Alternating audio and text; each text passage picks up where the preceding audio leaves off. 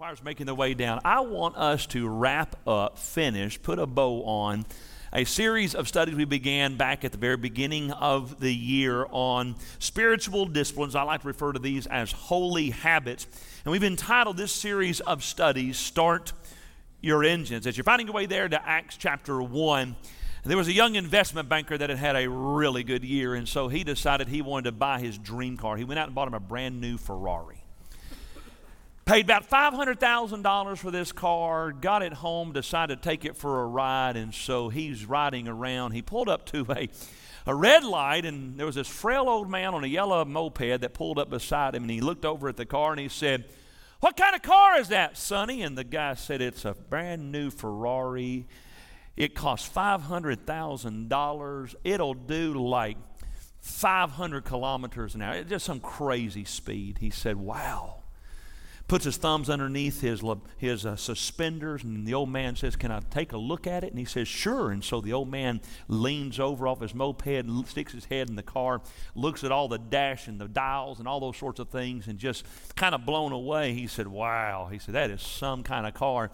He said, I tell you what, I, I like my moped. I'll just kind of lean my moped, I keep my moped. And so he just kind of, he just kind of leaned back over.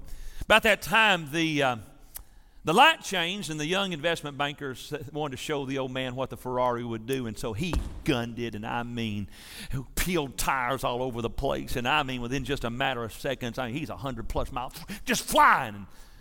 He's going really fast, and all of a sudden he sees something in the rear view mirror, something yellow moving up on him really, really, really fast, and all of a sudden it blows by him.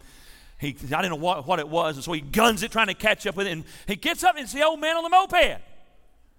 Well, he's not about to let an old man on a moped go faster than his brand new Ferrari. And so he guns it again and passes the old man. And a few seconds later, here comes the old man again. He's not going to let him pass. So he, he pushes red lines and all of a sudden the moped hits the back of that Ferrari. I mean, just runs right in the back of it.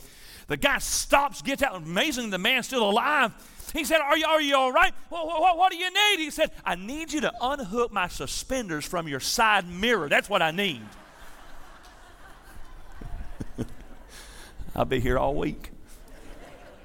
So, we've been in a series of studies over the last several weeks. We started off the very first Sunday of the year by learning how we can and how we should get on track through studying God's Word, digging into God's Word daily on a consistent basis, getting God's word in our mind, hiding God's word in our heart, having God's word in our mouth, thinking Bible and speaking Bible. Then the second Sunday, if you remember, we learned how to stay in touch through prayer and meditation, how we can have a powerful personal prayer life as we intercede on behalf of others, those who who are lost, those who are new Christians, those who are straying, those who are, who are sick, those who are serving in the church, those who are in uh, authority, staying in touch through prayer and meditation. And then last Sunday, if you were here and remember, we learned how we can move in tune through serving God and others. You have been saved to serve. You have been called to serve. You have been gifted to serve. And I'll just say this to you one more time this morning that if you're not serving, you are living in disobedience, not up to your full potential, by not following the example of Jesus, who said that he did not come to be served, but to serve. And so that brings us this morning to our last study in this series, and where we're going to learn from what I believe is the most powerful and practical verse on our mission as Christians in the whole Bible how we as Christians can and should live on task through witnessing. Listen to what Jesus said, Acts chapter 1, verse 8. And if you have made your way there, say, uh huh.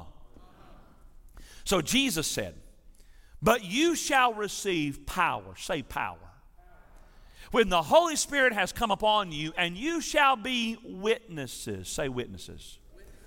In, in Jerusalem and in all Judea and Samaria and to the end of the earth. Just after his death and right before his ascension back into heaven, Jesus came and he gave this one final message to his followers. And in this message, he told them that they would be witnesses for him in Jerusalem, Judea, Samaria, and to the end of the earth. And so, this is a verse that every Christian ought to know, and every young Christian ought to have marked in their Bible and etched into their heart. Because here in this one verse, It's what has been called God's plan for world evangelization. This is the Great Commission, the last command that Jesus Christ gave his church before he went back to heaven. This is God's plan to get the whole work of the whole church to the whole world. And if you were to ask me, Pastor, what is the job of the church? What are we supposed to be doing until Jesus comes back? I would point you to this one verse. And I have said it many, many times in many different ways from this pulpit over the last nearly 12 years. But our primary and pressing job as a church is to do anything and everything that we possibly can to get the gospel to as many people as possible until Jesus Christ comes back. And that's why, and sometimes y'all get mad.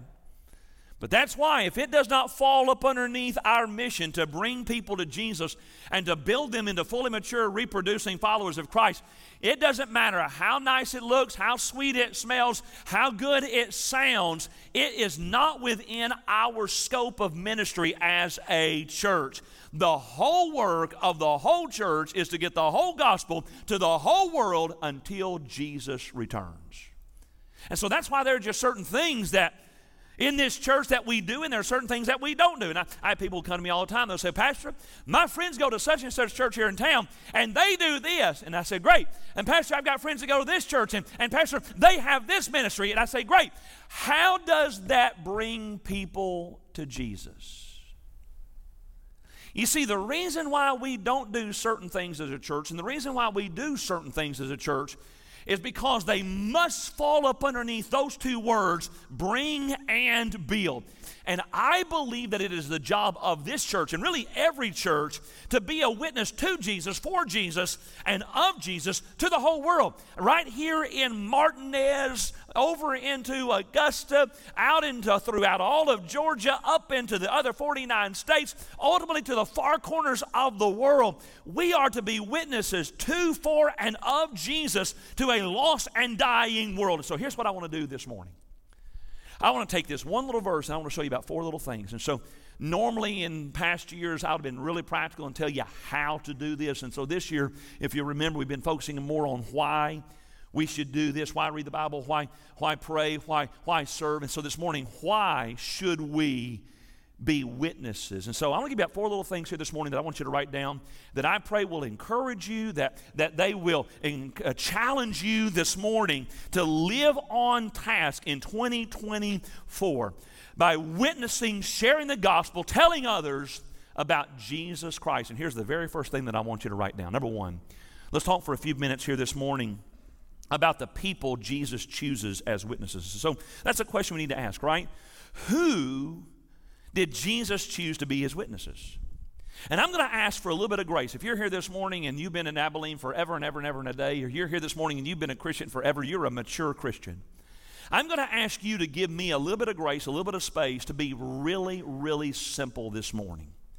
Because there are those in our church family, there are those that'll be here this morning that are newer Christians. They're baby Christians. They're, they're new to the church. And so I want to do my job this morning in helping every single one here this morning grasp the importance and the implications of what Jesus is saying here today. And so, who are his witnesses? Jesus tells us, as a matter of fact, he doesn't just tell us one time or two times, he tells us three times in this one little verse. Notice what he says. He says, But you shall receive power when the Holy Spirit has come upon you, and you shall be witnesses to me in Jerusalem and in all Judea and Samaria and to the end of the earth. And so, who's he talking to? Who, who are the yous that Jesus Christ is talking to here? Well, it wasn't angels and it wasn't supermen, superman or, or, or superwomen or those sorts of things.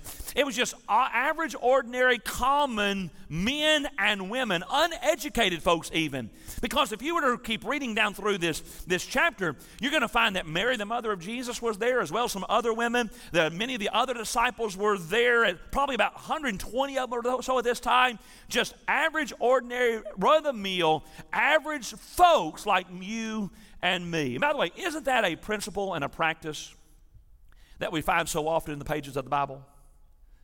I love this phrase that Jesus doesn't call the qualified, Jesus qualifies the called.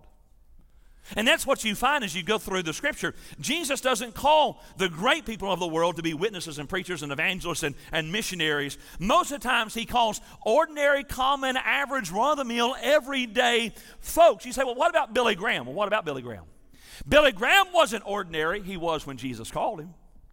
And anything that Billy Graham was or became is a result and because of the fact of what Jesus Christ made him to be and did in him so that he might become his man. And that's one of the things that we bump into uh, from time to time in the pages of the Bible. Paul said this in 1 Corinthians. Paul said this For you see your calling, brethren, that not many wise according to the flesh, not many mighty, not many noble are called. But God has chosen the foolish things of the world to put to shame the wise. And God has chosen the weak things of the world to put to shame the things which are mighty, and the base things of the world, and the things which are despised, God has chosen, and the things which are not, to bring to nothing the things that are. And so, why does God do that? Why doesn't He choose great people, kings and queens, and presidents and senators, and Nobel laureates, and titans of industry. Why aren't these the only people that he calls? And here's why, verse 29 that no flesh should glory in his presence. And by the way, did you notice what Paul said? Paul didn't say not any, he said not many. There have been those down through history that would be considered great by the world, that God called to be missionaries and evangelists and pastors and preachers. But normally it's the ordinary, average, everyday, run of the mill, workday folks like you and me who he calls to be his witnesses. And you see, God's plan for every Christian is that we should be a witness for, to, and of Jesus Christ. And if He only called the great and the powerful, the famous and the rich, the brilliant, all those sorts of things to be His witnesses, then we would have an easy excuse to say, well, see, I'm not one of them. I'm not great. I'm not powerful. I'm not rich. I'm not, I'm not famous. And so I can't be a witness. And if we had had that excuse, then we would miss out on one of the greatest privileges in all the world, and that is to tell somebody about Jesus and see them saved. Every Christian is to be a witness for the Lord Jesus Christ. Amen. I love hot dogs. How about y'all? Just kind of came out of nowhere, didn't it? Now, there's a point. I love hot dogs. I, have got to be very honest with you. I love hot dogs. I'll tell you, there's a lot of days I'd rather have a hot dog than a steak. I know that sounds weird for some of y'all, but in seminary we called it seminary steak. And so I love hot dogs. You ever heard of Armour hot dogs? You ever heard of Armour hot dogs? So they're the good kind because they're the cheap kind, right? Armour meats were started by, by a man by the name of Philip Armour. And here's what Philip Armour said I pack meat to pay the bills to tell people about Jesus. I pack meat to pay the bills to tell people about Jesus. And I wonder here this morning, if you're here and you're a school teacher and you love Jesus, and you tell your students about Jesus. You're here this morning and you're a business person you live for Jesus in front of your employees or your coworkers and, and you tell them about Jesus. You're, you're here this morning and you're a college student that loves Jesus and tells your classmate about Jesus. Here's what I need you to know this morning that you are just as much of a missionary as the one who sells their house and moves to the other side of the planet to share the good news of the gospel with those who've never heard the name of Jesus before. Every Christian is a missionary and every Christian Christian is being called to be a witness. And the missionary on the foreign field, you know, they have a group of people that God has for them to, to reach. And, and if you're here this morning and you're a school teacher or a, or a business person or you're, you're a college student or whatever, you have a group of people that God has for you to share the good news of the gospel and reach with the good news message of the gospel. Dr. A.T. Pierson, brilliant theologian, Dr. Pierson said, Witnessing is the necessity of a truly saved soul. A light that does not shine, a spring that does not flow, a germ that does not grow is not more a contradiction than a life in Christ which does not witness to Christ. And here's the truth that I want every one of y'all here this morning to grasp. If you are a follower of Jesus Christ who loves Him and shares Him with those that you work with, live next to, sit beside, then you're just as much of a witness as Franklin Graham or Greg Laurie or any other missionary serving in some mud hut somewhere or some closed country on the other side of the world. You're one of those people that Jesus chooses to be His witnesses. But then there's a second thing I want you to see. Notice the plan Jesus has for witnessing. So, what is a witness? And uh, what is a, what's the job of a witness? Well, the word witness is the word martyro. That's what the word means, martus. It means someone who gives testimony that's based on personal knowledge. It's someone who testifies of something that they have seen, they've heard, and they know to be true based on their personal experience. And so it's not something that somebody read something somewhere and they're going to talk about that, or they heard a podcast and they're going to get up and talk about like they're the ones that heard it or didn't. No, no, no, no, no. This is one who who says, I know that this is the truth because it happened to me. Let's suppose you're subpoenaed. I know that's a good thought, right? Let's suppose you're subpoenaed and they want you to give testimony. Something happened. They want you to give testimony, and so you get on the stand, they swear you in, and they ask you to give your testimony, and you say, Well, I think this happened. Or I believe this is what happened. that judge's gonna go, time out, what, what, you what? We don't care what you think. We don't care what you believe. We care what you know. What did you see? What did you experience? That's what do you know to be true? Remember the blind man in John chapter 9? Jesus healed, and the people began to question him about what had happened and who this Jesus was and, and how he had been healed.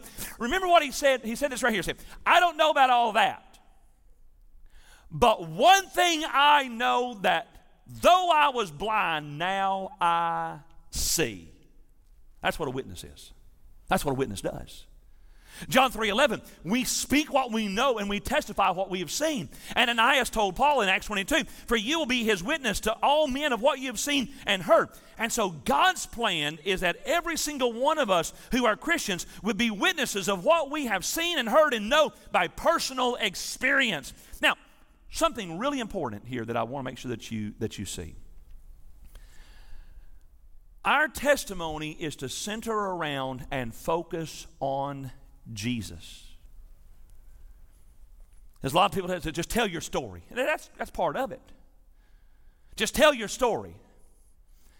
Jesus said, You shall be witnesses to me. What does that mean? It means that we're to give witness to who Jesus is and what Jesus did on the cross and in our life and what he wants to do and can do in their life. We're to give testimony about Jesus' person, his, his power, his purpose. We can say, I know that Jesus can save you because he saved me. And I know that Jesus can strengthen you because he strengthened me. And I know that Jesus can sustain you because he sustained me. You shall be witnesses to me. Not witnesses to a denomination or a movement or a creed or an organization or a system, but witnesses to a person, Jesus. Witnesses are not, are y'all still there this morning? Witnesses are not supposed to make Baptists and Methodists and Presbyterians and Catholics. Witnesses are to make followers of Jesus Christ. And Jesus is to be the center, the circumference, and the sum of everything we do and say. Amen. In witnessing, we don't just so much share a plan as we share the man, the person, Jesus Christ. That's what we do. And by the way, did, did you notice what Jesus said?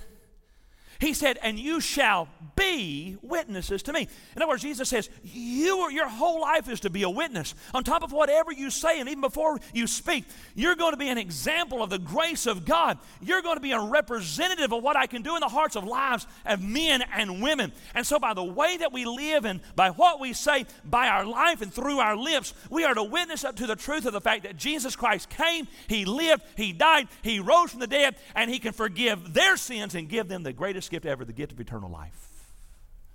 That's what we're supposed to witness. That's the plan Jesus has for witnessing.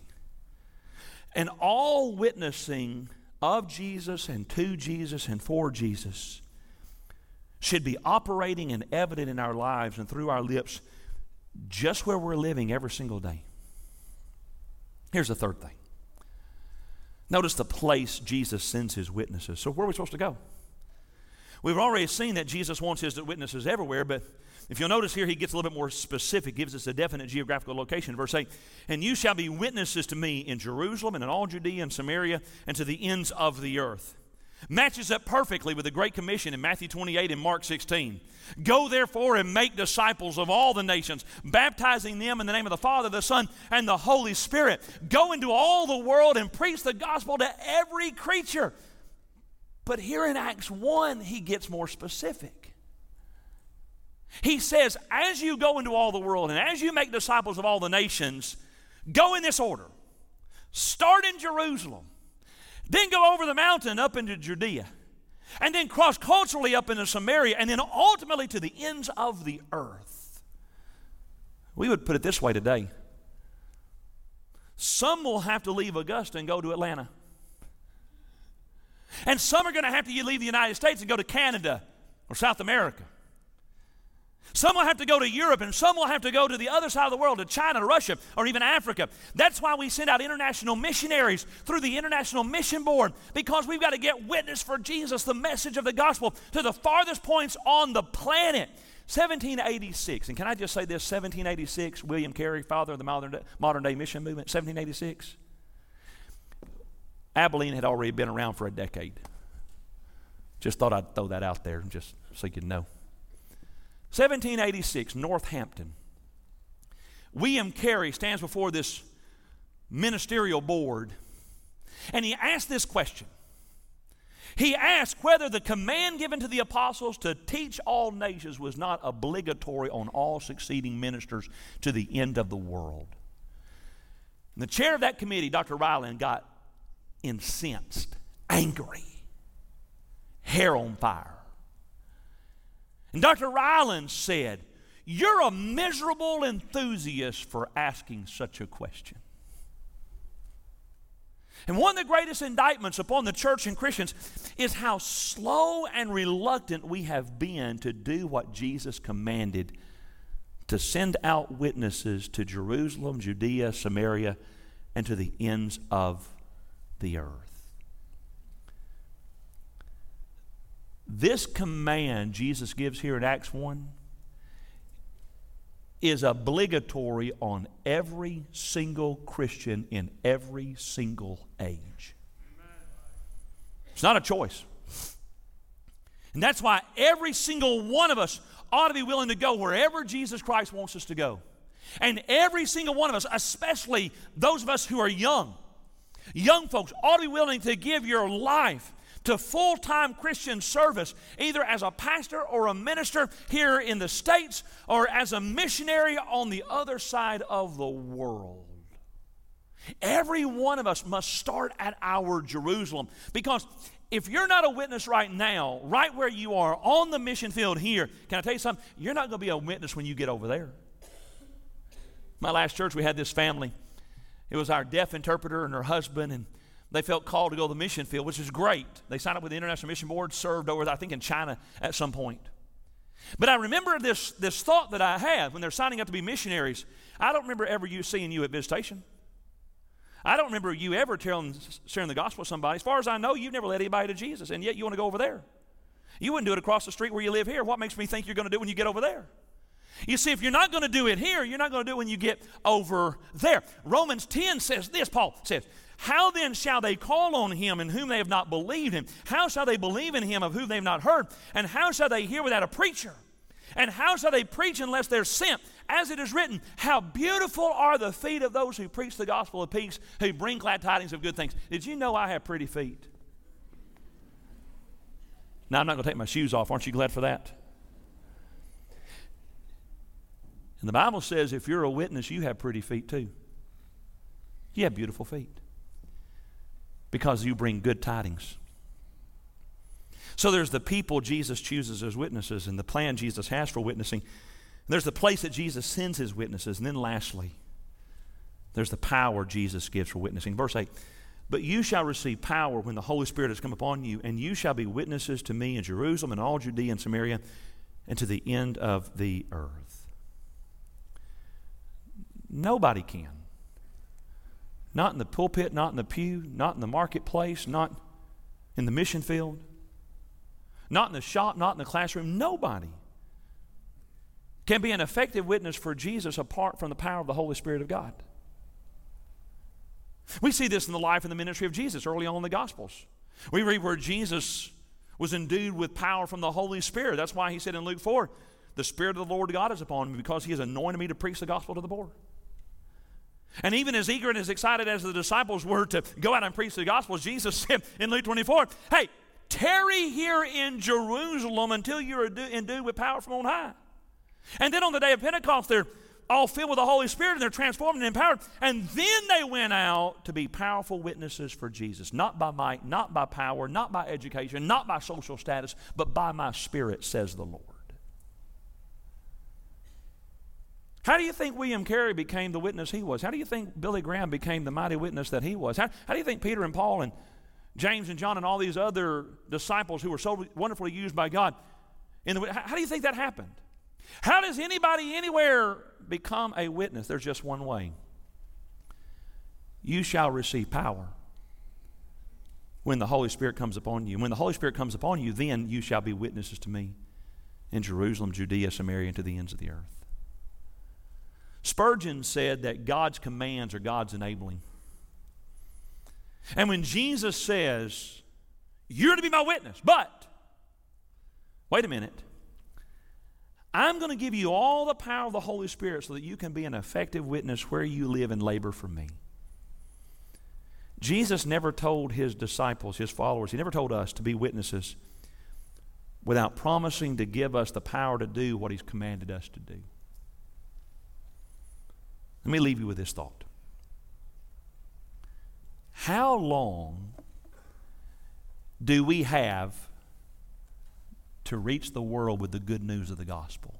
And here's the answer until Jesus returns. Until Jesus returns. And you shall be witnesses to me. Acts 1 8. In Jerusalem and in all Judea and Samaria and the uttermost parts of the earth. The end of the earth. That's verse 8. But then you get to verses 9 through 11, and Jesus is taken up by in a cloud into heaven, and you've got these two guys standing there, and the disciples are just kind of standing up looking at heaven like Gomer, Shazam. And the guys say to the disciples, Men of Galilee, why do you stand gazing up into heaven? This same Jesus who was taken up from you into heaven will so come in like manner as you saw him go into heaven. It reminds us of this truth. The time is short. The days are quickly coming to an end where we can see people saved, share the gospel and see people saved. Brother Richard, there's one thing we can't do in heaven, right? You know the one thing we can't do in heaven? You can't witness. You can praise and worship and sing and all those sorts of things. You can serve. There's one thing you can't do in heaven and that is tell people about Jesus and see them saved.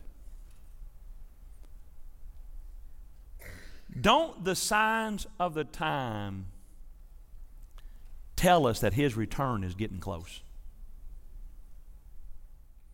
Doesn't the state of the world today, the, the, the, term terrorist attacks in Israel and the invasion and war in Ukraine, the conflicts in the Middle East, the rise of a belligerent China, the tsunami of apostasy and depravity in our own nation, wars and rumors of wars, and all of that, doesn't that tell us that the return of Jesus is closer than it's ever been before? We've all been called to be his witnesses. The time is getting short and the need is great, and millions of people are dying lost without Jesus. And Jesus says to you, and Jesus says to me, But you shall receive power when the Holy Spirit comes upon you. And you shall be witnesses to me in Jerusalem, that's right here and in all Judea, that's just down the road, and in Samaria, cross culturally, and to the ends of the earth. And my prayer is that 2024 will be the year where you live on task by witnessing and sharing the gospel and telling people that you live beside and work with and go to class with, that your kids play ball with, that where you shop, that you will be a witness of, to, and for Jesus, and that people will be saved.